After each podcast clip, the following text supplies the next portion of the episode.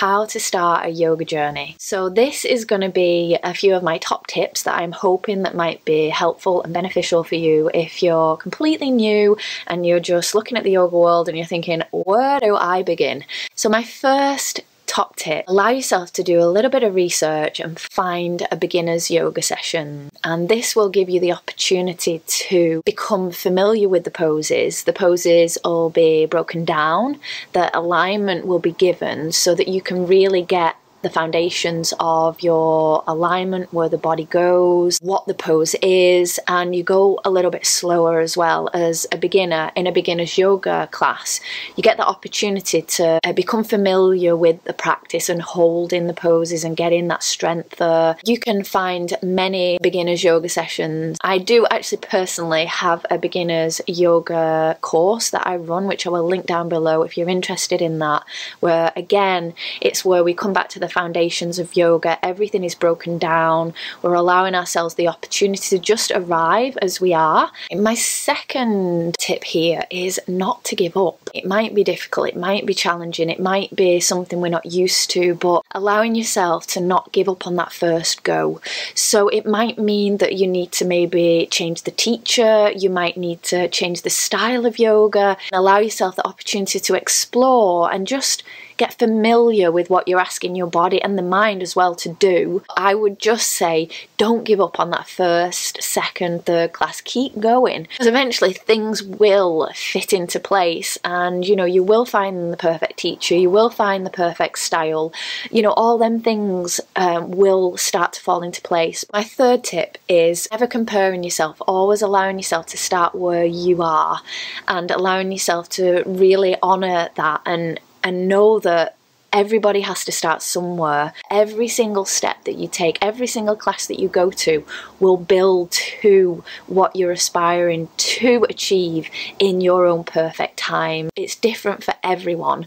Our journeys are different, our bodies are different, everything is so different. So it's so important that you never ever compare yourself so, my fourth tip here is to allow yourself to listen to the body. If you come into a pose and the body's giving you feedback that it's in pain in a certain area, come out of it. Don't allow yourself to stay in that so that it causes a ripple effect so that then you have an injury later on or that you hurt yourself and you, you don't want to go back to yoga class because you hurt that knee or allow yourself to constantly listen to the feedback that your body's giving you so that you can completely take care of yourself during the session. Really start to learn how to listen to the body and being aware of what the feedback that the body's giving you, and that will make you feel more confident that and trust yourself more as well. Fifth top tip schedule your class. Schedule out the time and find that time for your session you know, once you start to get into that routine and once you've done it, you'll start to feel that sense of achievement, but also you'll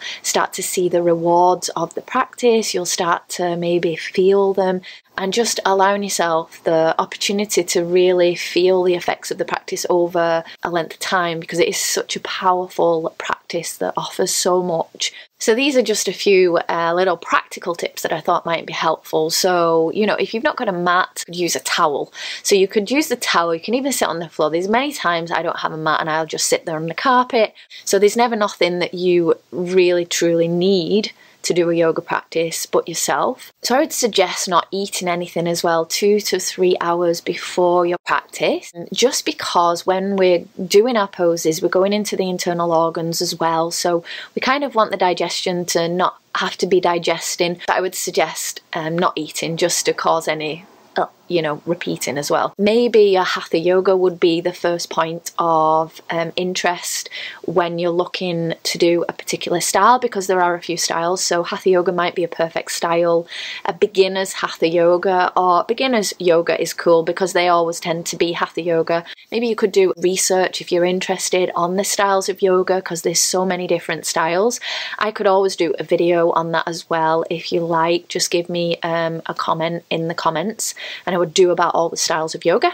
So guys, I hope that this video was super helpful and I put enough tips in um, for you to start your yoga journey. But guys, thank you so much for watching this video. Give me a thumbs up if you like this one, guys, and I really look forward to uh, sharing another with you soon. Bye, guys.